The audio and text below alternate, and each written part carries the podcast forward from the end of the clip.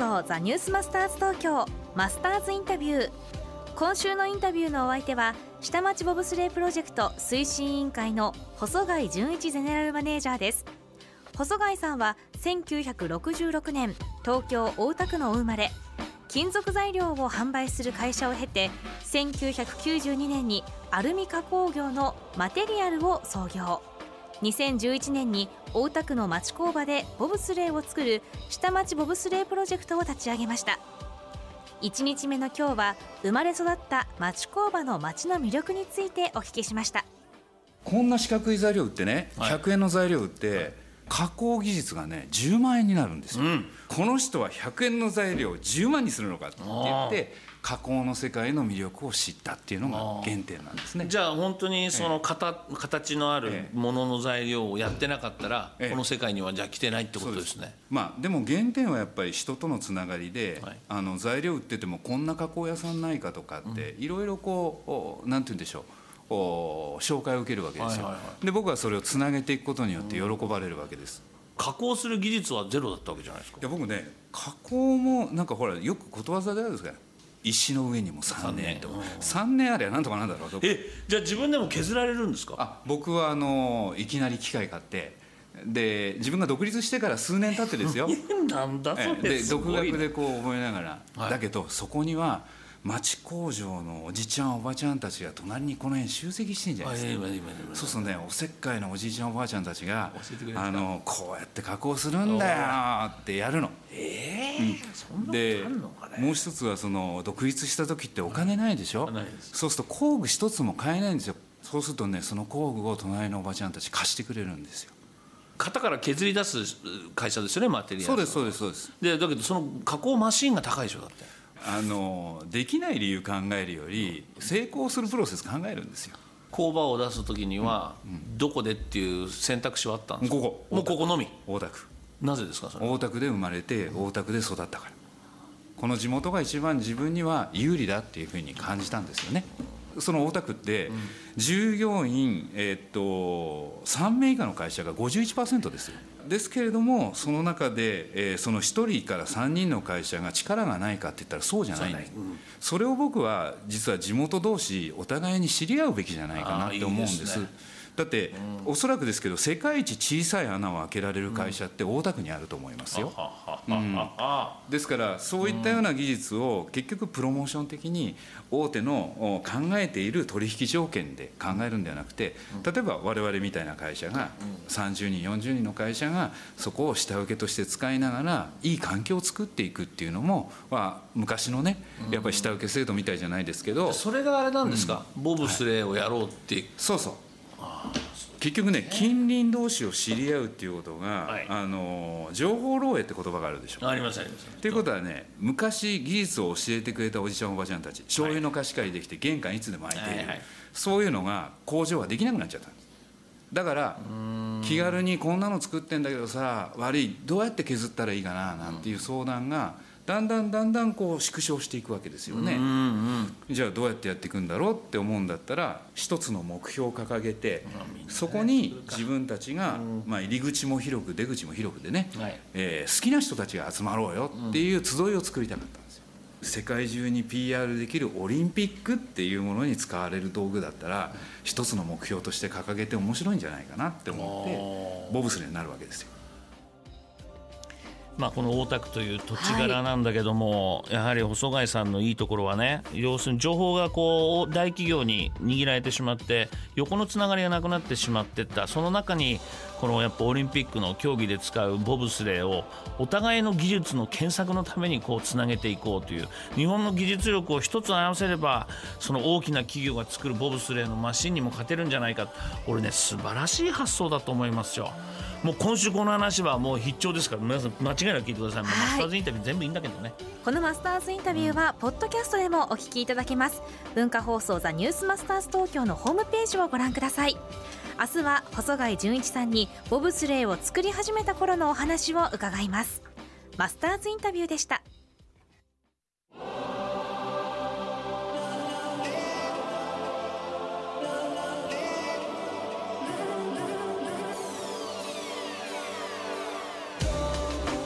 文化放送ザニュースマスターズ東京マスターズインタビュー。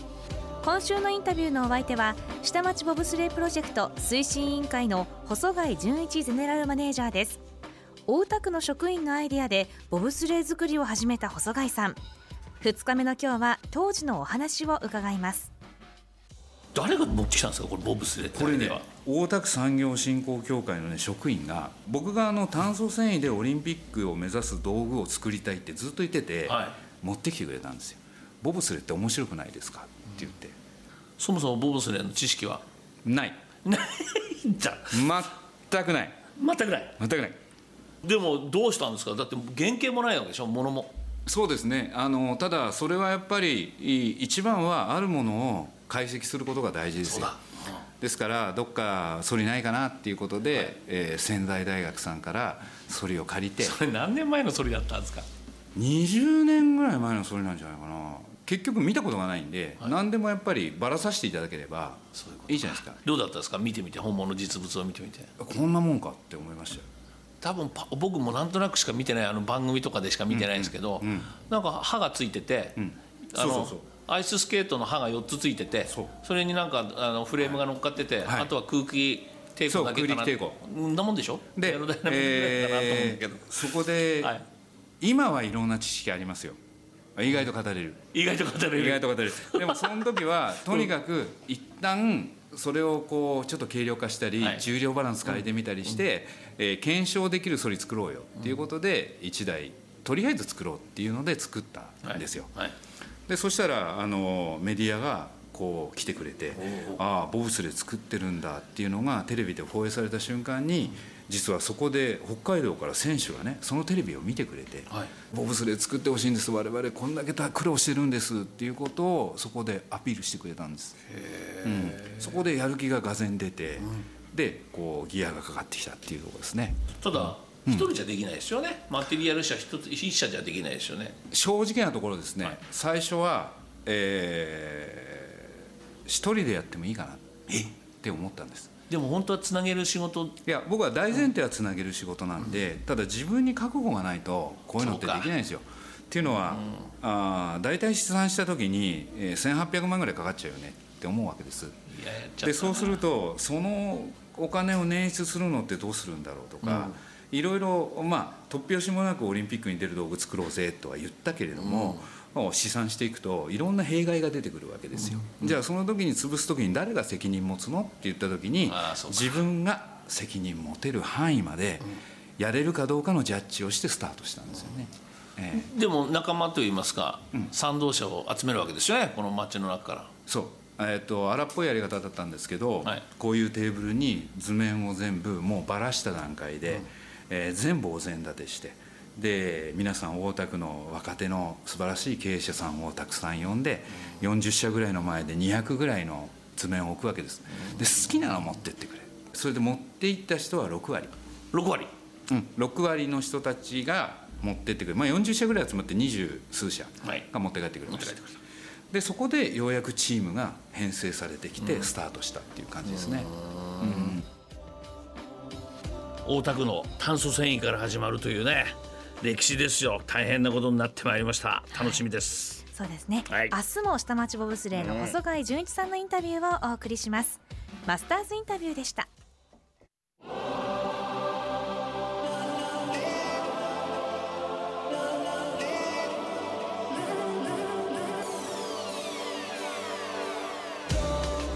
文化放送ザニュースマスターズ東京マスターズインタビュー今週のインタビューのお相手は下町ボブスレープロジェクト推進委員会の細貝純一ゼネラルマネージャーです。細貝さんたちが作った下町ボブスレーは大会でも好成績を残すようになります。2014年のソチオリンピックで女子の日本チームに採用されることが目標でしたがその夢は叶いませんでした。来年のピョンチャンオリンピックでの採用も見送られ細貝さんはある国に声をかけました。いや世界中ソリ持ってって必ず僕らのソリ言われますよ。すんげえ出来だって。じゃああれでしょボブスレーの協会も、すげえのが出てきたぞと。いや国産の。いそう言ってほしかったんですけどまだそういうマインドにはなってなくて選手たちも実は乗ってくれた選手たちね、僕たちの優勝した人たち、最初は怖くて乗りたくないって言っただどこのメーカーが作ってるものかもわからないものを命がけのこのレースで乗るっていうことがすごく不安だって今だから言いますよ。今は仲良く我々の所属選手にもなってますから。ですからあその時に不安を抱えながら、まあ、乗ってくれたんだな。あこのソリだったらいけるって思って自分たちから全日本に使わせてくれって言ってくれたんですよ。でそれで結果を出してくれた。でその結果が出た数日後、うん。じゃあソチオリンピックまであと1年数ヶ月だ。よし。って思って連盟さんとお話ししたところ、うん、男子しか出さないよっていう話をされた。来年のピョンチャン、はい、これどうしますか？海外のソリと戦って採用テストをしました、うんはい、ですけれどもそれに1日目は勝ったんですけれども2日目負けちゃったんですよ、はい、でそれでうちのソリは2年あのオリンピックの2年前に不採用ってことになったんです。だからうちのは使えませんよっていうピョンチャンは行かないんですねそれは。いや、えー、っとうちはそこで不採用と言われたんであ日本はピョンチャンではちょっとこじ開けられないのかなっていうふうに思ったんです。うん、っていうのは性能的にもそれが本当に劣っているかとかそういったことが検証が確実にされていなかったので、ですからあだったらば海外にオファーをしてで、えー、僕は一番南国ジャマイカクールランニングの、えー、ボリボルトを輩出している国、うん、世界一足の速いエンジンを持った国と戦あの一緒に戦いたいなって思ったんですよ。だからジャマイカにオファーして、はい、いや今回ジャマイカの女子チームはあの資金不足でワールドカップ出れなかったですけれどもまあ、それもスポンサーを募りながらですねこれからあの転戦していけば必ずオリンピック出れると思いますのでソリが調子よければいい線いっちゃうんじゃないかな。ソリがでしょ？ソリ、ね、まずいぞ。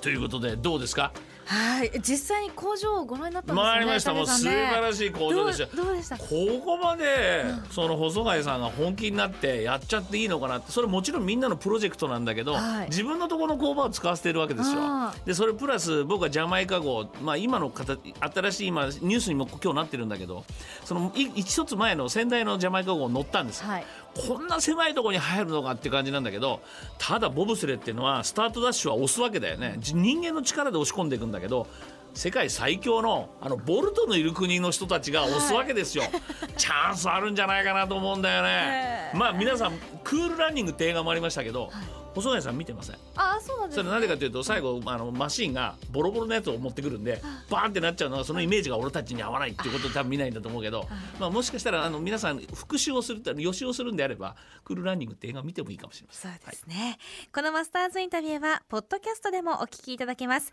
ザニュースマスターズ東京番組ホームページをご覧ください。明日は細貝純一さんに日本代表への思いを伺います。マスターズインタビューでした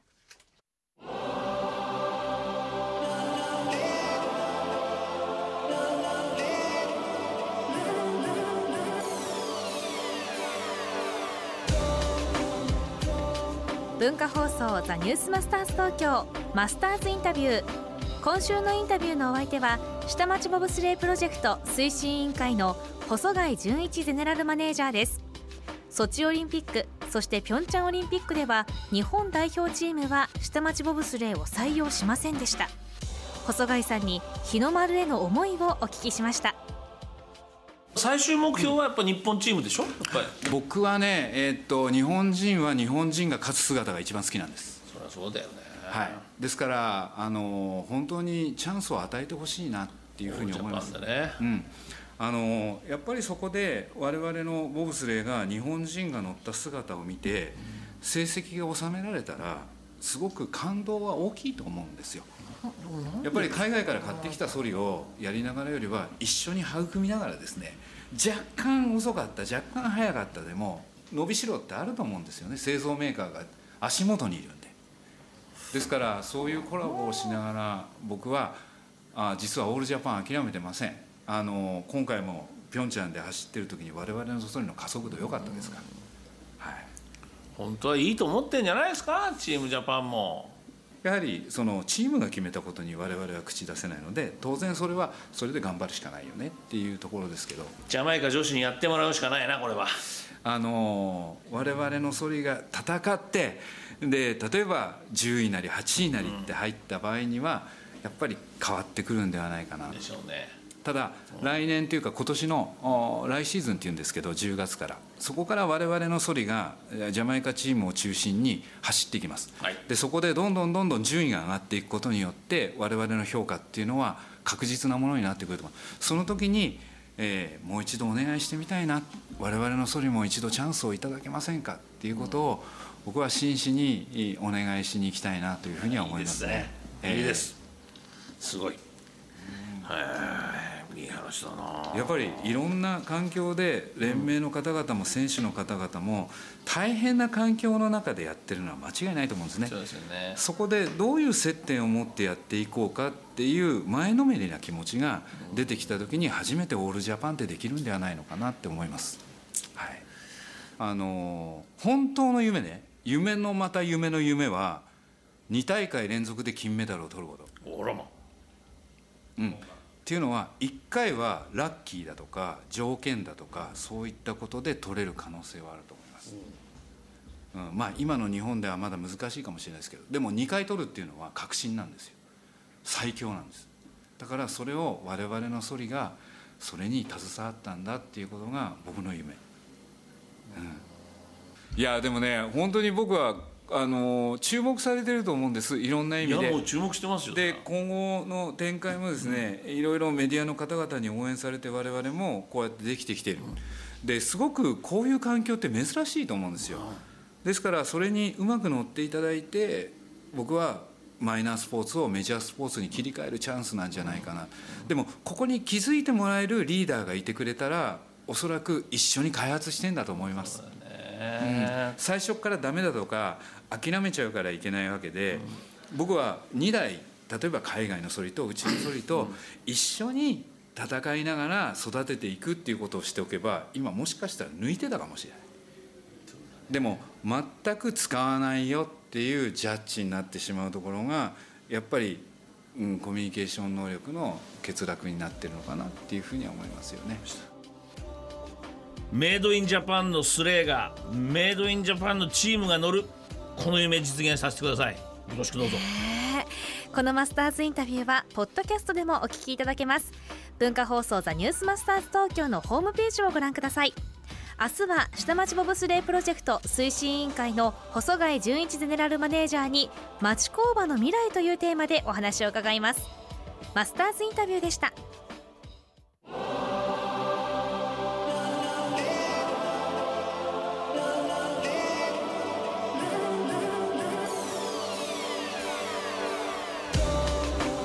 文化放送ザニュースマスターズ東京マスターズインタビュー今週のインタビューのお相手は下町ボブスレープロジェクト推進委員会の細貝純一ゼネラルマネージャーです。最終日の今日は会社と町工場の未来について伺いました。まず社長として心がけていることとは？一つやるのは朝必ず従業員30人の人間と会います。なんか俺にあるとか。なんか困ってることあるっていうのを一言聞くだけをやりながら吸収していってそれが多分マーケットリサーチになりながら社員の環境を作っていくことになると思うんですよ。社員って社長に話しかけづらいんですね。その環境を理解するべきだと思うんです。やっぱり上下関係があるものは上の人間が必ず入り口を開いてあげないと下の人間はドアを叩けないんですよ。これ一番悩まれた時期っていうのはやっぱり起業された時ですか？僕は起業した時は悩みよりも知恵を出さなきゃいけないっていうところでのプレッシャーがありましたね、はい。でとにかくう一人でやるっていうことが一番そのお自分のネガティブ感っていうのを出す瞬間だったんだなって思いますけど、それを打破するのはやっぱり自分の今までの歴史だと思うんですよ、はいはい。ですからそういったものを積み重ねてきたことが自信になるんで実はこのプロジェクトで苦労したところがあるかっていうと実は苦労っていうのは課題であってそれをクリアすることを常にやってきてるんで楽しんでやってるんだなっていうふうに自分では思いますよね。話を聞いていると菅井社長はポジティブですね。やってることが楽しいじゃないですか。やっぱ楽しいなのか。うん、とにかく、あのボブスレーを作って結果を見たいっていうところがあるわけですよ。で結果で散々負けるじゃないですか、はい負けたら次勝つためにはどうすればいいんだろう、で諦めた時がジャッジだと思ってるんです、だからやり続けることは結果が出ないんですよ。だから負けないんです絶対に。だから負けるのが嫌だから続けるんです。あだからやっぱりそこで諦めてしまった時には自分が負けを認めで自分が惨めになる姿っていうものを自分で想像できるからでもしがみついてるわけじゃないです。勝つ要素を持ちながらやっぱりもう少し努力すればいけるっていうところまでは持ってってこそ継続だと思うんですね。えビジネスをやる上でこれだけは絶対忘れちゃいけないんだっていう人なんか大切なものってありますか？え僕は原理原則だと思います。原理原則？全て全ては原理があって原則なんです、うん。っていうのはこれをやれば必ず良くなるんだけれどもお金にならないよねっていうことを考えてしまった時にはこれって原理原則じゃないなって思うんですよね。やっぱりいいなって思うものその人に大切なものだって思うものはできる限りそれを具現化していくのが中小企業の役目だと思うんです。でそれをビジネスモデルとして大きいチャンスに変えるものが中小企業から生まれたらそれは大企業と組んで大きい市場を狙っていけばいいと思うんです。ですからこれからやはりベンチャー企業だとか中小企業の使い方っていうものが大手企業がちゃんと知的財産権を守りながらアイデアを吸い上げていくってことをしていけばでかい市場っていうのはチャンスがもっと出てくると思うんですよね。なんか羽田のこの大田区の。世界中行けるんですよ。そうですよね。だってうちから15分で羽田空港行くでしょ？ロサンゼルスまで11時間半ですからそしたら作ってもらいたいものが何でもできる地域困りごとをバーンと解決するじゃないですか。そしたら11時間半後に今まで形のなかったものが届くわけですよ。アマゾンよりすごい市場だ。だから一日一日コツコツですよ。中小企業ですもん。えー細貝社長とお話をしててまずあの目が輝いていてボブスレーを作ることが本当に楽しいと、もうもうその、まあ、自分たちの会社のやっていることが派生したビジネスのプロジェクトであるボブスレーを作り上げる。それをまあ、日本のチームが使うことが最大の夢だしそれでオリンピックで勝つことが多分この、えボブスレープロジェクトの終着駅なんだろうけども、まあ、そこに行かないからやり続けられていると思うんですね。でも今回はジャマイカのチームに提供します。ですからそのボブスレーがスレーが本当に優秀なんだと言って日本チームが採用してその日本のオールジャパンでこれメダル取ってくれたら嬉しいですけどね。その時にはもう一度細貝さんにはインタビューに行きたいと思います。そうですね。このマスターズインタビューはポッドキャストでもお聞きいただけます。ザニュースマスターズ東京の番組ホームページをご覧ください。来週は奈良市立一条高等学校校長藤原和弘さんにお話を伺います。マスターズインタビューでした。